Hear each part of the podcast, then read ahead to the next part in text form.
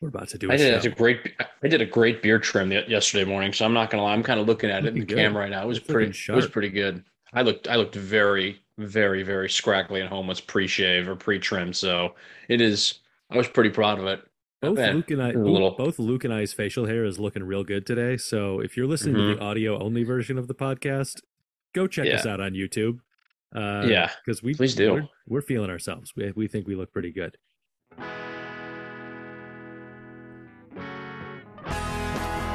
I like to rant. Ranting is fun. It also makes it cleanses the soul.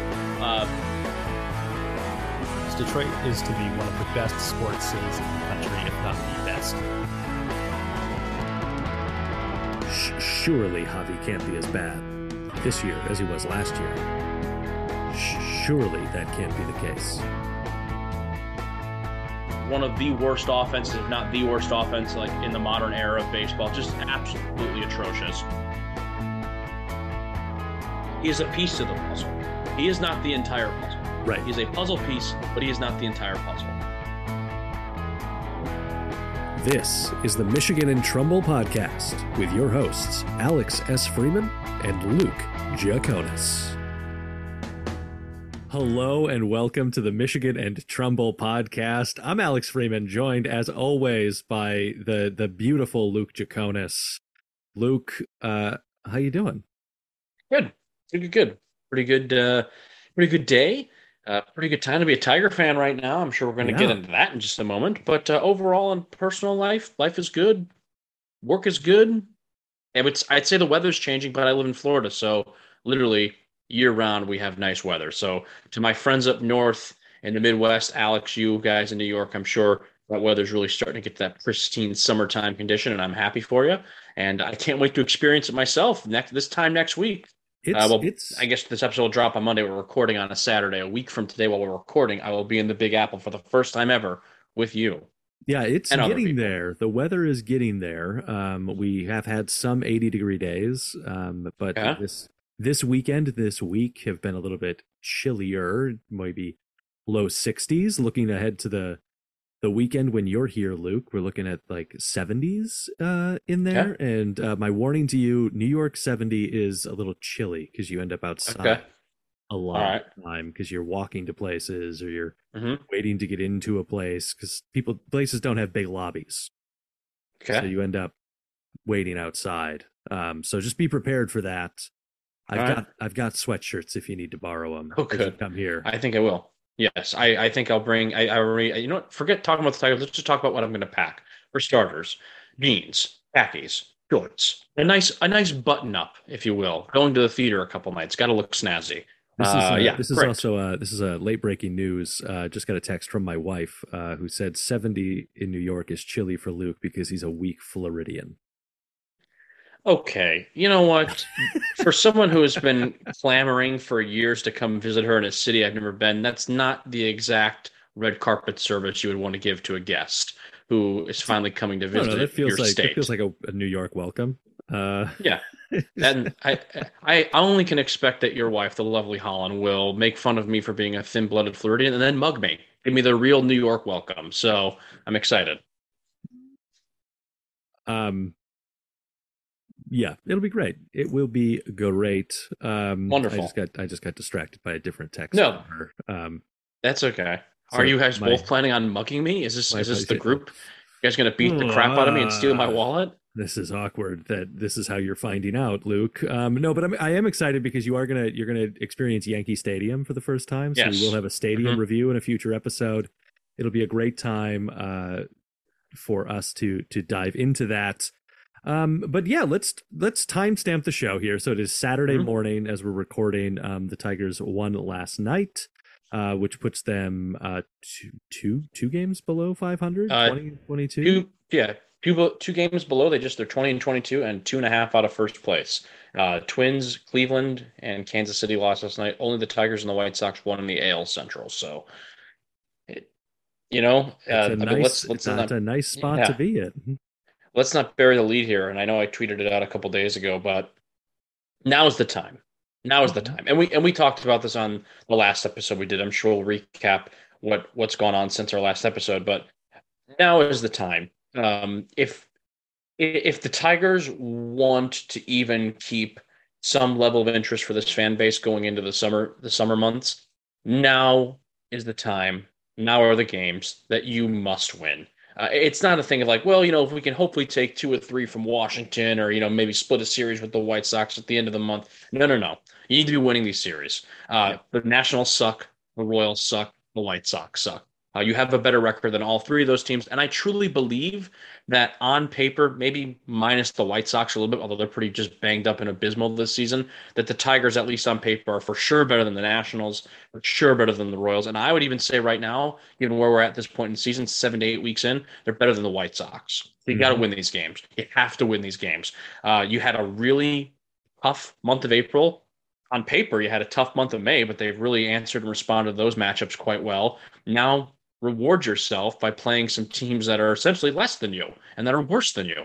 And uh, you could really put yourself in a nice little position heading into June. Um, I'm looking at the schedule now, just for what it's worth. Uh, they will finish the month off against the Rangers, and they're pretty solid. Then they're back against, then they're on the road against the White Sox in June, on the road against the Phillies in June. You know, Phillies went to the World Series last year. You know, I know they're kind of they're hit a little hot and cold, hit and miss, but you know they're still the Phillies. But then June again, tough schedule picks up. You get Arizona, Atlanta, Minnesota, Royals, they suck. Minnesota, Texas, and then goes out one game in Colorado. So June is a considerably tougher month of competition than their May schedule that they're getting these next few weeks. So you got to strike while the iron's hot, get it done. Yeah, and and you know for for what it's worth at the moment, uh, in kind of that upcoming slate of of teams that they're facing, you know the Rangers uh, have a winning record. The Phillies do not currently. They're currently four games below 500. Um, not that they're not that I think that they're better than their record. The Diamondbacks mm-hmm. have uh, a winning record, and then obviously mm-hmm. the, the the Twins and the and the Braves there as well. Um, but important to to note that like if you can there is a scenario where we go into that series with the twins the first time we face the twins this season uh-huh. that we're we're that's truly a four game battle for first place. Um yeah. that that and i if you had said that that was even remotely a possibility to me in april i would have said you're you're literally insane. That's not uh yeah. that's not you're going to happen. You're losing it. Uh, um, Even as optimistic as we can get at times, and if you listen to the season prediction episode, even as optimistic as I was in that episode, uh-huh. the, winning the Central was not a thing that I thought we would we would even be a conversation about right now. Well, thus far, my pregame, uh, my preseason game plan of going in with such low expectations, I can only help but be pleasantly surprised that's the only option has worked out for me. So good job. I finally, after 28 years of being a baseball fan and a Tigers fan, uh, finally figured out the key to success. Uh, so you don't have every season in heartbreak. Uh, the one thing I will say this about the Tigers, I I agree with you. I, I get what you're saying with like we could be I definitely think you're going to be battling for first place if they keep playing like this. Um, June with the Twins. The Tigers, though, I don't think at any point this season, unless things go a complete opposite direction are ever going to be a runaway team. I just don't think the AL Central is right now. I mean, if you get really, really, really hot, you can be a runaway team. I just don't see any of the players in the AL Central being that type of. We don't have a Tampa Bay Rays or a LA Dodgers or you know uh, an Atlanta Braves kind of juggernaut of a team. Everyone is just very, very, very mediocre to bad. Um, yeah. You know, and the Twins, I know the Twins right now, that this is typical Minnesota Twins baseball. I know they're in first place, I think their record is 24 and 21. So they're gonna they're gonna hover around 500 for most of the season. Then they'll get a little bit hot, you know, at some point, and you know, instead of maybe being two or three over, they'll push that to eight, nine, ten games over. And even if they do end up winning the AL Central, we all know they're going to get bounced in the first round of the playoffs. So it doesn't even it doesn't even really matter. That's why it's it's just nice to see the Tigers in the conversation because this yeah. time last year we were like, "Are you kidding me? Are you absolutely kidding me?" And then to be fair, and I'm giving credit to AJ, and I know I've been kind of critical of him lately and just his teams overall since he's come to Detroit. It wasn't until about this time in 2021 where they kind of started turning that switch on because you got to mm-hmm. remember those first two months they got off to those abysmal starts um, for, for, the respective seasons of 21 and 22 and it was after the turnbull no-hitter in 21 where the team kind of finally started to come alive. I believe they swept seattle when they were out on the west coast and then from there they got their momentum. We're about at that same time last year. I think i just saw memory the turnbull no-hitter was about two years ago and we're already at a competitive spot not having to play catch up so to speak. So yeah. that is a, that is a that's a big improvement. That's a big improvement from 21. The team is enormously improved, I would say, in certain aspects from 2022, especially offensively.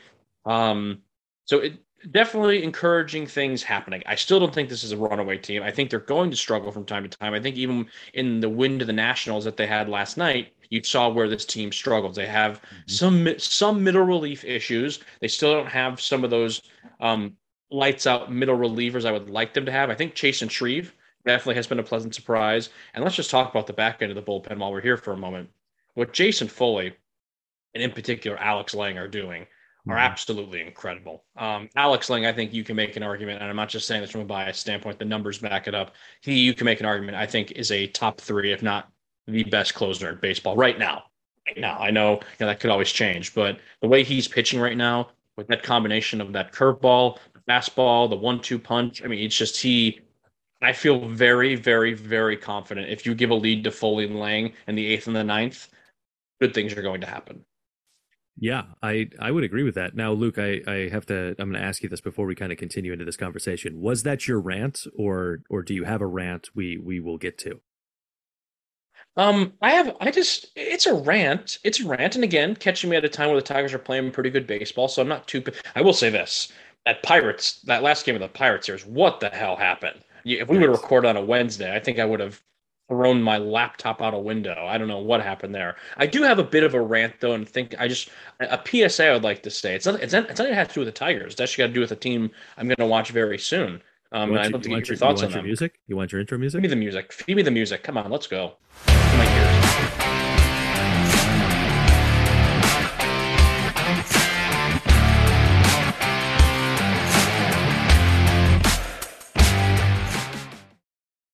Ooh, I could have some good like graphics and like that. otherwise I'll just keep air punching my laptop. Next, that's next season. Alex, actually, uh, I have to ask. You know, this is. I feel like you have maybe some explaining to do a little bit because you have gone on record saying they are your local team. Uh, your local team's a bunch of cheaters. So how are you going to respond to that? They cheat. Substance, substance, foreign substances on the hands. You got Aaron Judge playing the looky loo in Toronto. I think it was Toronto or Seattle, whenever wherever it was. You got the guy the other night getting tossed out. They had just the guy last night in the Yankee game that got had to go wash his hands because something was dripping off his glove. It's like three or four like cheating controversies in the last week for the New York Yankees. And what's going on? If you're not cheating, you're not trying to win, right?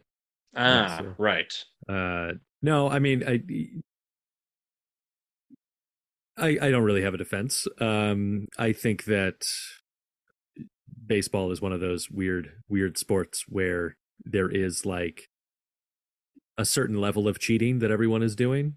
Um, some teams then push it a little bit too far, a la the Houston Astros, the Boston Red Sox, the New York baseball Yankees. Um, uh-huh. You know, uh, and and then it it comes to bite you, and I think that yeah, it it sort of outlines exactly who the Yankees are as an organization, right? Like if we can't if we can't just outright buy it, we'll go steal it.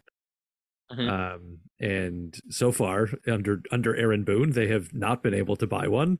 And so now now maybe we got to go try and do some of these other things. Um, well, it's just it's just so fascinating because literally, I get it. These things happen kind of periodically throughout the season when there's a little controversy, someone gets tossed, blah blah blah. You know, the Max Scherzer thing a couple weeks ago. But the Yankees have had like three question marks in like the last four games. They had the Aaron Judge kind of doing the uh, you know wandering eyes in Toronto, and then Domingo Germán gets thrown out for having the substance edges. He got the ten game suspension. He will not appeal. And then last night against the Reds, the guy didn't get tossed. Uh, the Reds manager ended up getting tossed. I think David Bell, uh, and he had I guess something was dripping from his glove. They were saying they made him go wash his hands mid game. Like it's not a good like from a PR standpoint. It's not a good look Yeah. when um with three times within like 72 hours or however many you know four days however many it's been that there's been some eyes looking at you as if there's not enough pressure already being the Yankees. You're not giving yourself a lot of uh, a lot of good press, so to speak. And I think like I think like the the judge thing is overblown. Um I do agree with that. Yeah. Aaron, Aaron Judge is a fantastic hitter hmm and will mash a ball re- regardless of if he actually knows Mhm. what pitch is coming. Um and that that like I don't know that we've seen it in any other situation yet from Judge. Like I'm sure I'm sure people have been poring over the tapes to see if they can find Judge doing that same thing again. Weird that it happened twice in that game. Mhm. Um but I you know probably the Yankees too have never. Uh, you kind of said, you know, some sometimes they can't buy it; they'll they'll steal it. They've been blatant in the past. The first one that comes to mind, this was like this was when he was like a rookie and he was a former Tiger last year. Michael Pineda, he had the infamous uh, on his neck. I want to say they were, were they, maybe they were in Boston, and he had. I think it was like the start before. Um, he had they had like seen something on his hand or something along those lines in his prior start, and he got away with it. And then he was dumb enough to try it again in his next start, I believe. And it was on his neck, I remember, and they tossed him. And it was like so blatant. So it's like it's almost like it it's almost like um when you're when you're the rich the rich guy, the rich kid in school, and your parents will just buy everything. That's what the Yankees remind me Yeah. of. And it's like, well, even if I get caught, like I'm gonna like, you know, my parents aren't gonna care. What am I? I'm still I gonna get to Pay go like pay a fine. It's fine. yeah, they'll pay a fine. We don't care. We don't Yeah. care. Whereas if that happened to the Oakland A's, they'd probably have to, you know, sell half of their stadium. Yeah, they, they, which I mean, they could, and no one's no one's using it, so One cheating fine for the A's, and they go bankrupt. That's it's it. over. Shut it It's down. over. They they turn that thing into a spirit Halloween.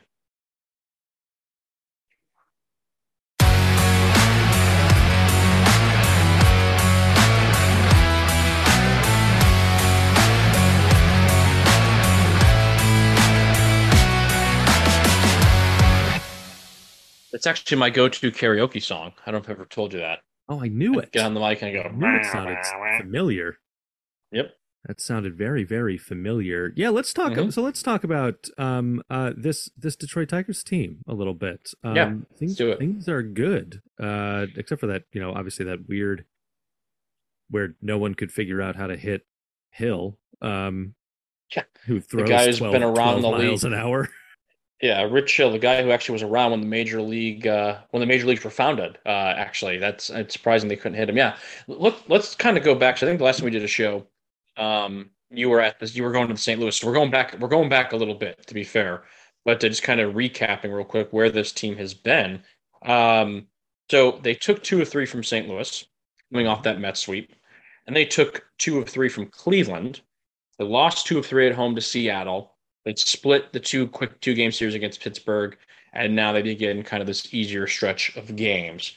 Um, last night in particular, and I guess overall, what I what I have been impressed with with the Tigers, um, you know, through these last you know nine to ten games, whatever it's been, they are hitting the ball better. They- really are starting to come alive as an offense. And what I'm appreciating about their offense as of late is that it does feel like a team effort. And this, honestly, in order for this team to be successful, it has to be a team effort because you can't just bank on Riley Greene or Javi Baez or, you know, Zach McKinstry or Akil Baddoo. You have to kind of come together as that puzzle, like I always say. Otherwise, it's not going to work. Um, let's talk about Riley Greene for a second. He looks phenomenal. Yep. It is, it is so encouraging to see him finally coming into his own. Uh, he just looks locked in right now. Let me read his numbers here real quick. I just want to see here just a moment. He has, I know, an OPS right now floating around 800. He's hitting 296. And there's one thing in particular I wanted to see just a moment here. Yeah, OPS of 781, hit 296, four home runs, 16 RBIs, five stolen bases, and I think he's just he's just getting started. Is Yeah. I guess what I'm trying to get at. he had a, he had a very kind of mundane start to the season, not god awful, not great, just kind of right in the middle, like a lot of these guys were that those first few weeks of the season. Um, but Riley Greene is really starting to come into his own, which is exciting to see. Not only that, he plays such a good center field. Um, I am going to call out AJ Hinch, kind of going to the, that second game of the Pittsburgh, uh, the, that quick Pittsburgh series. Um, I understand the matchups and the analytics, and Riley's a lefty and Rich Hill's a lefty. Riley Greene is your hottest hitter on the team right now. He uh, had a day off on Monday, played one game Tuesday, then you gave him a day off on Wednesday when he was going to have a day off on Thursday. That was a stupid move, AJ. You you play your best, you play your best players as much as you can. I get the analytics, I get the matchups, but sometimes And you got to say the hell with it and go the old way. I don't have him in front of me, but Riley's splits aren't that bad. Like it's not Yeah. like he's hit, it's not like he's hitting 400 on righties and like one 110 against lefties. Yeah. And even if he was hitting 110 against lefties, he's the hottest hitter on the team right now. It, you know, Alex, you're a gambler. You when you're hot, you keep playing, right? Right. Or do you walk away? I don't know. Maybe I'm not a gambler. Maybe that was a, maybe that was a bad call out. You play you play the hot hand. You play the hot hand. You play that hot hand, absolutely. So that was a little bit frustrating. And then obviously the Vierling kind of drop ball in center field. That game didn't matter because ended up getting blown out by the Pirates, which was embarrassing. But anyways, Riley Greene looks so good. Let's keep it positive here. Looks so good. Had another home run last night. A nice catch to start off the game uh, in center field. Riley Greene looks really good. Javier Baez continues to impress. I'm telling you, ever since that benching, he's looked Yeah. he's looked pretty solid. He's looked pretty say solid. I think I saw something like, like, this is Baez- lowest chase rate. Yeah, he's his at bat his offense has like greatly come along, and he's starting to look like the Javi Baez that we uh, thought we were getting when we signed him. And Mhm. uh, there was just a very funny moment. Uh, I think it was the final out last night where Javi threw it way wide, and Tork, Mhm. what a stretch to catch that ball. Mhm. And I was like, ah, yes, Javier Baez. Um, Yeah. where And what's even worse, at least now those are those are rare occasions in the middle of good games right? as opposed to last season where he was committing a fielding error and then sailing it way wide of first base on top of Right. it or putting it Right. in the dirt eight feet in front of first base and said making me go can you not throw it across the infield i can throw it across the infield Yeah, Spencer Torkelson has definitely made his money worth money's worth at first base, having to scoop out a lot of Javi's sometimes disgusting throws. Um, but yeah, what was interesting about that one last night was he was he was fielded more over on the second base side, so it was Mhm. even shorter of a distance to throw, and yet he almost threw it away. And I was like, Javi, put him in the chest, like.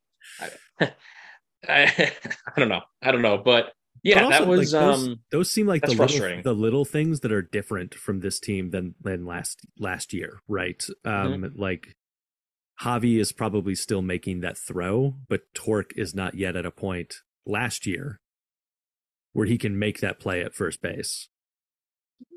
I don't know, because I remember last year a lot of times being like, God, Spencer Torkelson has been putrid on offense, but his defense, we were like, he's been pretty solid. Now, what's weird about Spencer Torkelson, I don't feel like he gets a lot of buzz about him. I'd have to look at like, you know, Yeah, the, the rankings, like where he ranks, like compared to like metrics wise other first basemen, defense first baseman defensively. But I feel like there's just not a lot of buzz about Torkelson because everyone thinks he's going to be this next big power hitter, which we hope he will be. But he's been a really solid first baseman. Like he's he he is a solid pair of hands to have over at first, especially when you've got a guy who's slinging it like Javi Baez, where you never never know where it's going to end up sometimes. So we've got that going for us uh, in that in that capacity, which is great. Um, one person I want to talk about, I, guess, more positive things before we kind of get to a negative thing that I want I want to discuss. Uh, Akil Baddoo had a great game last night. It was so nice to see Baddoo really kind of come out. I don't think he had hit a home run in like it was over like 200 and some plate appearances. Like he was just really, really kind of just floating, floating by. wasn't doing anything great. wasn't doing anything terrible. Just kind of like very meh. Uh, so it was really nice to see him have a big game last night. He had the three run homer, had a two out single that gave the Tigers an early three nothing lead. Um, so that was good to see. Um, starting pitching is what I want to talk about a little bit for the Tigers. Um, if I can kind of switch it here for a second. Um, interesting rotation right now. This rotation is very interesting because you have Eduardo Rodriguez, who is pitching really well. I know he had the weird start against the Pirates on Wednesday, so leading, we'll kind of let that one slide. Young candidate, Eduardo. yeah, Rodriguez. he's he is he's he's definitely having a great season. I think he would. I don't think he would win, but I think his name should at least be in the conversation. There's a lot of guys who are better than him right now, but um, uh, you got Erod, who's been pretty solid, minus like one or two starts. Michael Lorenzen, who looked, who first of all didn't even start the season with the team. He started the season on the IL. Then he had a couple of rough goes, and like his last three or four starts, he's looked really, really good. Then you got Matt Boyd, who's kind of Matt Boyd, and it like last night he had a five, he had a no hitter through five, and then he starts getting roughed up, and you know he kind of was the spark plug a little bit to kind of lead to the game being a little bit closer than it should have been. Although the Tigers ultimately won. And then you've got the two young guys who are just like still trying to find their own, like Joey Wentz and Alex Faedo. So Mhm. it's an interesting rotation right now with like different levels of talent and different levels of kind of seasoned veteran stats. You got Boyd, you got Lorenzen, you got Erod, who've kind of been around a little more. Then you got Wentz and Faedo, who are trying to find their own. You know, they probably weren't even going to be in the starting rotation. Uh, maybe coming out of camp had, you know, especially in the case of Joey Wentz, had uh, Lorenzen not gotten injured. Spencer Turnbull, we didn't talk about because it, it was prior to our last episode, gets de- designated down for assignment. Um, now he's on the IL with some neck issues. Uh, positively speaking, though, it sounds like Tarik Skubal has been throwing like seven bullpen sessions, something like that, or he's about to throw a seventh, and maybe returning to game action, like in a rehab, some rehabs coming up, or live batting practice, who knows, kind of thing. Um, so you got that, Matt Manning. So it just it's I don't know how I really can describe how I feel about this rotation right now, other than just kind of like how I summarized it. Just like it feels okay, but then at times I watch and I go, Jesus, we need a lot of help. We need a ton of help still. Yeah. Um, which is frustrating considering this whole rebuild nonsense was built around starting pitching. So uh, I feel like if anything, we should be like, all right, at least we got some decent starters. Let's work, let's focus more on the offense or the bullpen or whatever. And that's not the case right now. I feel like it's the starting pitching I'm kind of the most frustrated about or I guess concerned about. Um, but then there's days, like I said, I feel okay. Um, I feel like at any point in time when it's a guy like Matt Boyd, you can like watch him throw a no hitter through five innings, or he's going to give up eight runs going into the fourth, and you're going to be like, okay, this is frustrating. Uh, so I don't know. I guess what's your take on that? Yeah, I mean, well, just on the the Matt Boyd, um, I was, I had dinner plans. Um, I think, I think during his last, his previous start, not, um, I guess Mhm. yesterday was, uh, I think it was against Seattle. I want to say. yeah, and uh, Yeah. right before leaving for dinner, like had the game on, and it was just a a, a classic ugly Matt Boyd first inning, Mhm. where I went, Yeah. oh, it's going to be one of these starts. Glad I'm going to Mhm. dinner. Um, Yeah. and I I sort of have that same vibe, not not like fully with every starter, but like I'm I'm not comfortable until we've gotten through the order one time Mhm. and I'm like, okay, good. He he like seems to have his stuff today, and then um, and then we're okay. Uh, One or two runs, I'm not usually too worried about, but like Mhm. ugly base traffic uh, and that kind of stuff, and I'm like, okay, this is gonna be a this is gonna be a tough one. We're definitely not winning games with starting pitching right now. Yeah, my, minus Erod, and re- they have to honestly, I have to give credit to Lorenzen because Lorenzen looked god awful his first couple of starts. I was like, and here we go, add him to the list of uh, one and done year Tigers pitchers: Jose Urena, Tyson Ross, Matt Moore, Michael Pineda, Ivan Nova, Michael Lorenzen. They'll have a cold beer waiting for you at the end of the season. You know, Yeah. so, So- it's So I guess yeah. the question the question I have for you then, Luke, like obviously we're in a in a much different conversation situation than Mhm. I think we thought we might be in at this point in the year. Um and and look, looking to the the way too early trade deadline conversation. Yeah. Um, you know, in a world where the Tigers do get through this very tough month of June. Um they they play the Twins so many times. Um seven times in June uh, against the Twins. They've got the the Rangers between the end of this month and the end of June, another seven times. Um,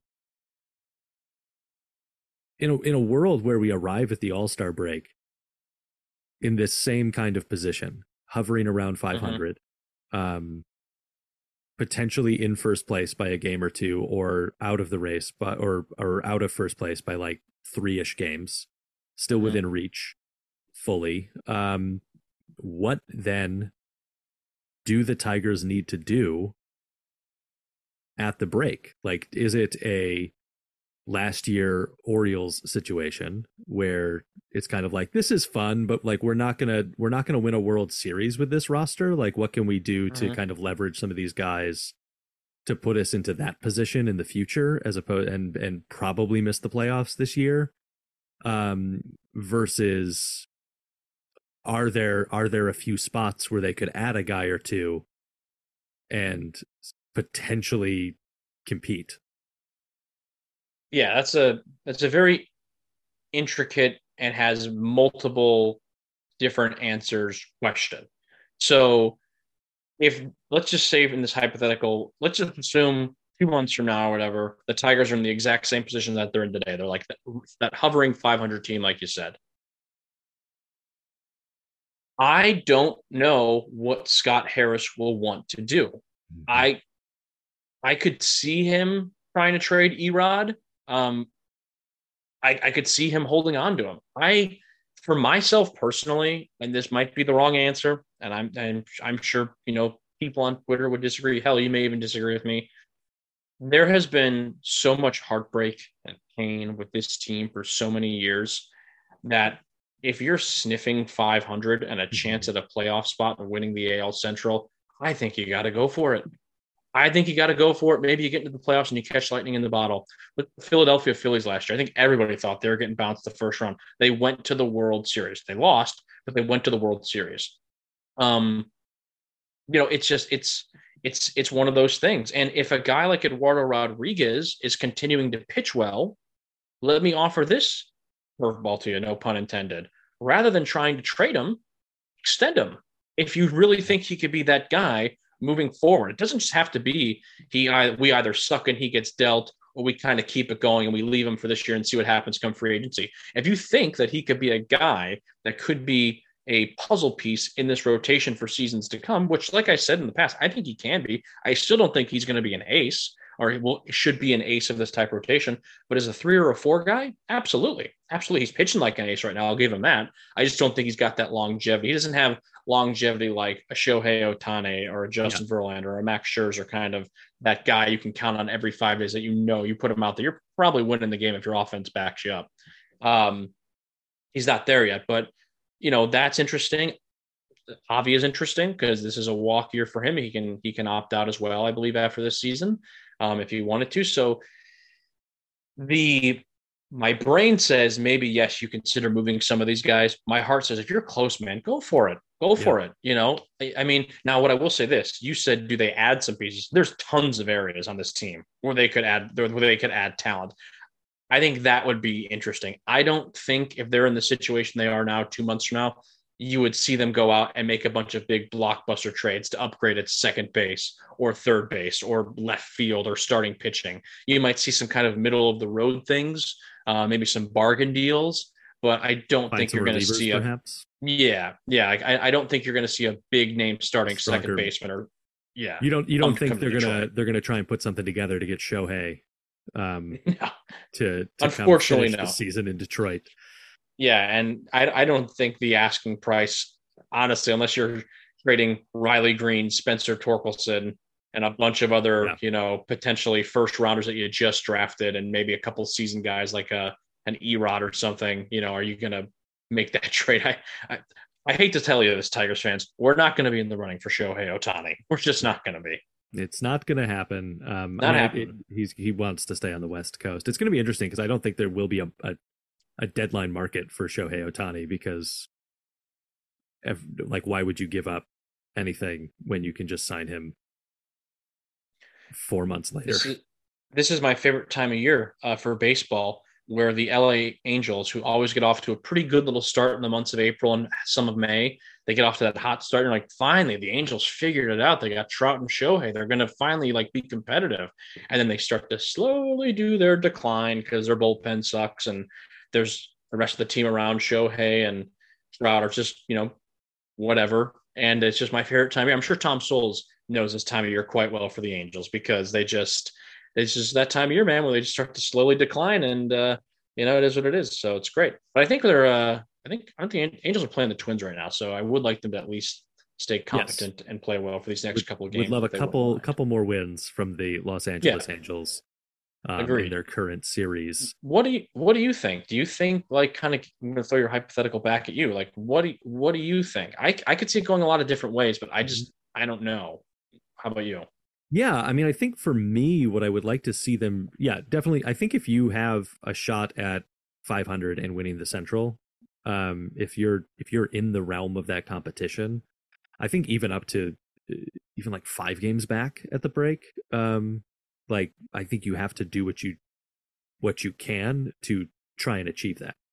Um, if for no other reason, then it also it also makes you more attractive trying to get free agents in the mm-hmm. off season of like, hey, we mm-hmm.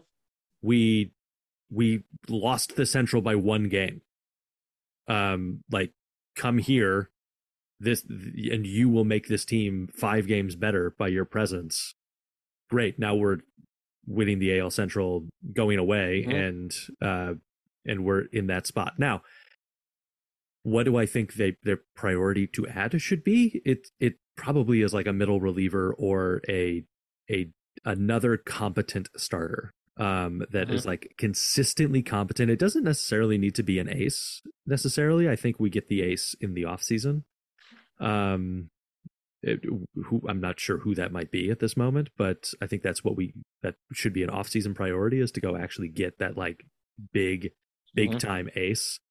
Um, but finding somebody that is is in that same like kind of like erod category like can have a can right. have really really dominant starts um and, but will will be mostly competent most of the time um because then i think like among manning skubal mize Faedo, like all of those guys there is a rest of a rotation um mm-hmm. that that you could see the team win a world series with that exists. I think it's there. I don't know which two two and a half of those guys it is. Um yeah. but they're the talent is there amongst them assuming they continue the development trajectory right. that they they they could and should be on. Um Skubal in particular like coming back from injury i think. Mm-hmm. the trajectory he was and, on i think that we can see that develop into a really really nice nice piece of the rotation. Um but yeah, I mean, I think that like yes, certainly there are there are upgrades available at mm-hmm. a lot of the position players, but like the the team has been playing good defense, uh, and most most I'm not I don't have the same complaints about the defense that I had last year. Um, yeah. and and the bats seem to be working pretty well. So I think that it is a team that you can not fully ride with. I think you have to do something at the at the trade deadline. Um, to kind of upgrade a little bit in a few spots. Yeah. Uh, but it, and, but I think the biggest upgrades are going to come via free agency in the off season, and you should you should more or less stand pat if you're Scott Harris. Yeah, you made a great point, and it's something we've talked about a lot. You know, this is kind of this season could also be looked at again as interview season for the off season. Mm-hmm. You know, you if this is the third, the second year in a row where they've had you know whatever expectations they finished 30 under, good luck trying to get talent to come to Detroit. Um, but you know, if you're competitive for most of the season, you can then make that argument in the offseason, you know, to try to draw some more star talent uh, and star power to Detroit. Um, one thing I will say, and you may have just kind of answered your own question there.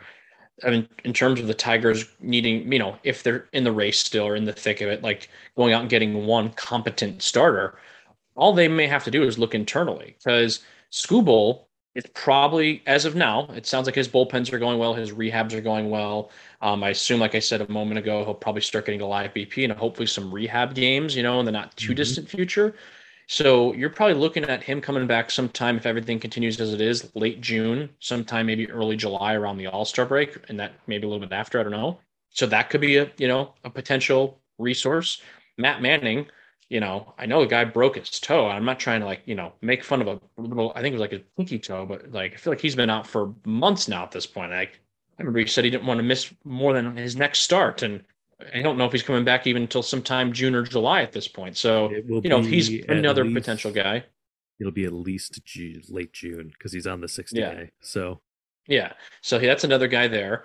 Um, offensively speaking, you know, their, their upgrades would be I think offensively is where they're going to have to try to make some upgrades during the offseason. Nothing against Zach McKinstry. I think he's actually been a pleasant surprise uh, these first, you know, 40 some games. I just don't think longevity, he is your starting second baseman of the future. Um, Jonathan Schoop, I'm pretty, I'm every time we record an episode, I'm honestly surprised that Jonathan Schoop is still on the roster because um, he mm-hmm. just feels like he's taking up a spot. And I feel like maybe they're just giving Justyn-Henry Malloy a little bit more time in AAA to kind of get some reps in before they call him up and kick Schoop to the curb. Um, so there's always that. I think the platoon with Haas and Rogers is working quite well right now, so I'm happy with that. Uh, Dillon Dingler, though, is mashing in the minors, so I think that's something to keep an eye on and monitor. Um, and the outfield is the outfield, you know. I don't know about guys you, like Maton and Vierling. Piece, gives you potential pieces to move, right? Like mm-hmm. you've got you've got Rogers, Haas, Dingler, mm-hmm. all with various levels of attractiveness to different teams depending mm-hmm. on what they need in in their own organizations. Um, you know, do you yeah. need uh do you need a guy who is who has proven himself at the major league level? Are you looking for a high level prospect that is probably ready to to come up? Um, mm-hmm. Then we've we've we've got your needs make us an offer. Um yeah. and and that's that's a great spot to be and i definitely agree with you on schoop um and like se- like second base uh, in general uh being mm-hmm. kind of the spot where we could use an, off- an uh, offensive upgrade at, at second base. Second and uh, third. yeah. second and third. Yep. Yeah. And but again like unlike last year uh, with the exception of maybe Schoop, and even Schoop is hitting above 200 right now. Like, I mean, it's not, it's not quite like a dead, it's not a as dead a spot in the lineup as we're as we're used to, which I think is like making it a little bit harder for me to evaluate the talent because I'm instead of like being like, well, this guy is absolutely useless when he comes up to the mm-hmm. plate. Mm-hmm. Nobody, nobody yeah. feels that way except maybe uh, Miguel Cabrera right now. Uh, which is yeah. That, let's talk about Miggy for a second. It's really it's tough. It's tough right now watching him. You know, and I've seen a couple people be like, "Is first of all, he's not gonna." I'd be stunned if he just retired mid-season. I, I don't see that happening at all. I, but that's been like speculated by some people that he might because also because also I June. think that like Miggy he's having fun. It looks like he's having fun. Yeah, he's having a good time with the team, and Miggy understands that everyone in baseball would like to say goodbye to him, and mm-hmm. we every everybody has made their plans to say goodbye we to have. Miggy. Yeah, like so. I think that like, I think he understands the the responsibility of that uh, to mm-hmm. to see it through. That um, I do. I do wonder. Sorry to cut you. I do injury. wonder if. Yeah. Yeah, yeah. I do wonder if AJ considers starting him more consistently. Maybe just. I mean, I in his defense, it's probably the first time in his career. This is the least amount of time he's ever played, and it makes sense. It's his last year, you know, in the majors before he retires. But I wonder if maybe AJ doesn't consider at some point, if he continues to struggle like he has been, trying to get him more reps consistently. Mm-hmm. You got to keep in mind, and I'm not trying to make excuses for Miggy, but last season, the first half, he he had a pretty good start. I believe he was hitting 300 or mm-hmm. around 300 going into the All Star break, and then the second half of the season, his knee just completely gave out on him. I will say this about Miguel Cabrera, and I'm not going to harp too much on him because he's Miguel Cabrera. He's a first ballot Hall of Famer my favorite player probably of all time next to Pudge Rodriguez. We didn't really hear much of the Miggy's in the best shape of his life going into spring training because I'm not going to lie to you. I don't know if Miggy was hitting the elliptical too much during the offseason. He he looked like the the fifth year senior who's like, this is it for me. I'm going out with I'm going out with a bang kind of thing.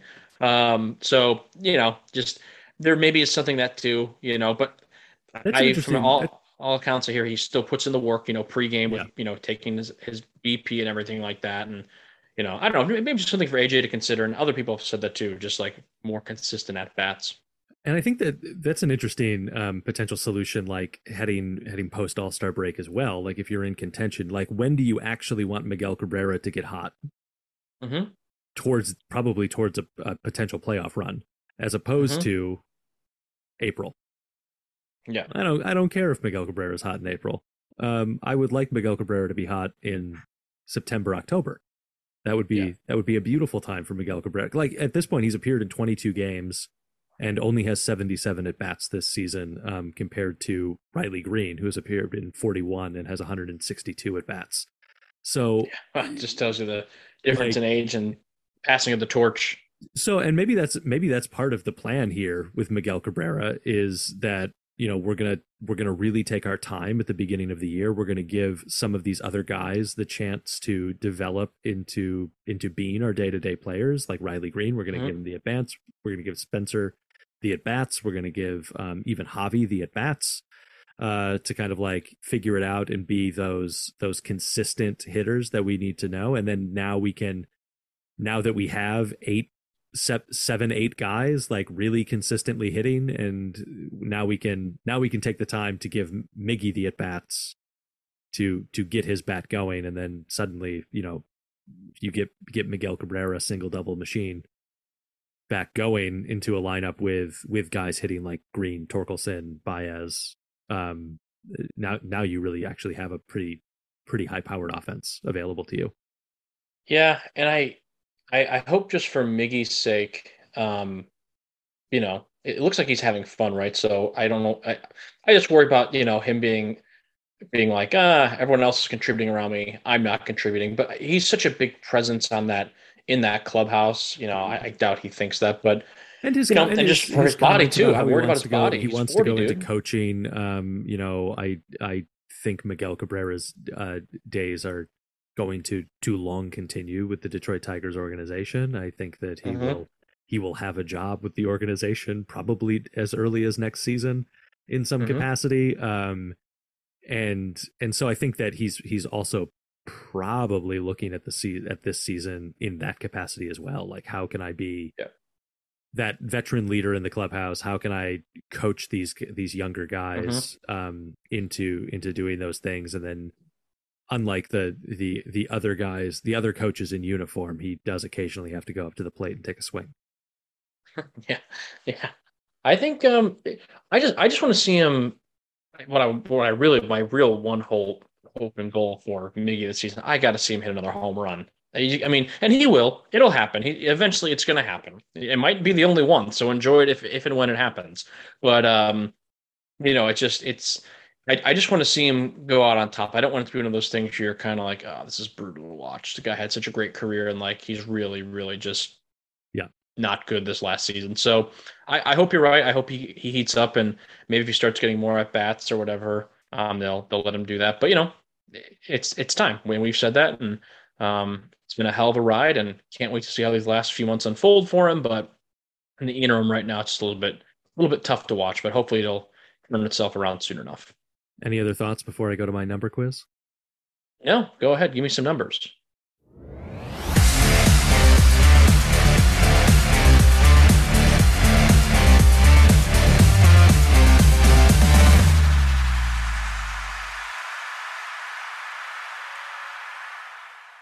Okay, Luke.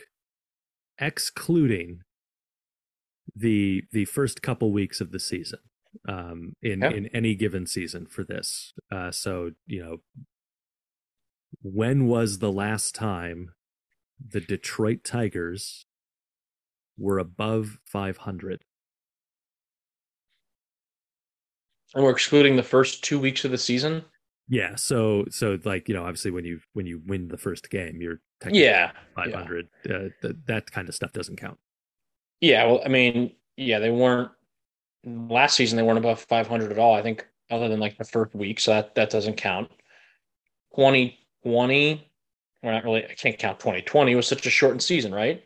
I, I assume, or is that on the table? Is 2020 on the table? 2020 um, is is on the season is on the table. I'm gonna. I'm not gonna say 2020. You know, I guess it depends on first 14. I guess, I guess we'll, I'm gonna say take- this. We will take 2020 off the table just because it was the weird the weird season because it. it I'm gonna. I'm gonna say this. was it in the it it's it'll be just right over the two week mark kind of thing was it 2019 they were 12 and they were like right around 500 i remember like the third week of april like 12 and 12 and after they took a doubleheader from the red sox. I remember i felt very good about myself and i went to a bar in chicago with sean young and i celebrated because like maybe this is the year for the tigers. And then the 2019 so that's gonna be my answer 2019 You got to go two years earlier than that. 2017 wow. June 7th, 2017. Last time they were above 500. outside of the the COVID year when they did start 17 Yeah. 33. Um, and uh, yeah, the first couple weeks of the season, sort of thing. Yeah, and I think I remember if I don't if I remember correctly in 2018, which is why I'm a little bit kind of also tempering expectations right now, although they're playing better. In 2018, Gardy's first year, they kind of had a similar start that they had this season, that season. And if I remember correctly, in May, they were floating right around 500, just like the Tigers currently are now. And then June came around, and then the wheels completely fell off the bus, and that was that. Um, so, yeah, yeah, they uh, 2017. Holy cow! Holy, Uh, cow. in- that's in again, that's kind in- of that goes in, back. Ju- in June 2018, they were 36 and 37 going into yeah, a, so to a, a. June 19th game at Cincinnati, but then dropped their next 11 straight. Yep.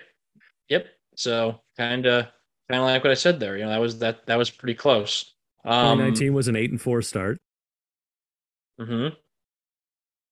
and then uh, you know finished 47 and 114. So ooh. Ugh, not great. Not great stuff. yeah, I think uh, like I said, kind of going back to your hypothetical you posed a little earlier, you know, 2017 was the last time they were above 500, you know, in a reasonable amount of time into the season. And you can sniff a playoff spot in July. You know, that's why with the team, I know we're excited. You got to try to take it day by day or series by series, so to speak. I don't want to do the whole AJ Hinch thing. We just got to win tomorrow's game because that sometimes to me is a little bit of a cop out. But um, yeah, I also I was happy to see AJ um, get rung up and tossed in the in the Pittsburgh game game too.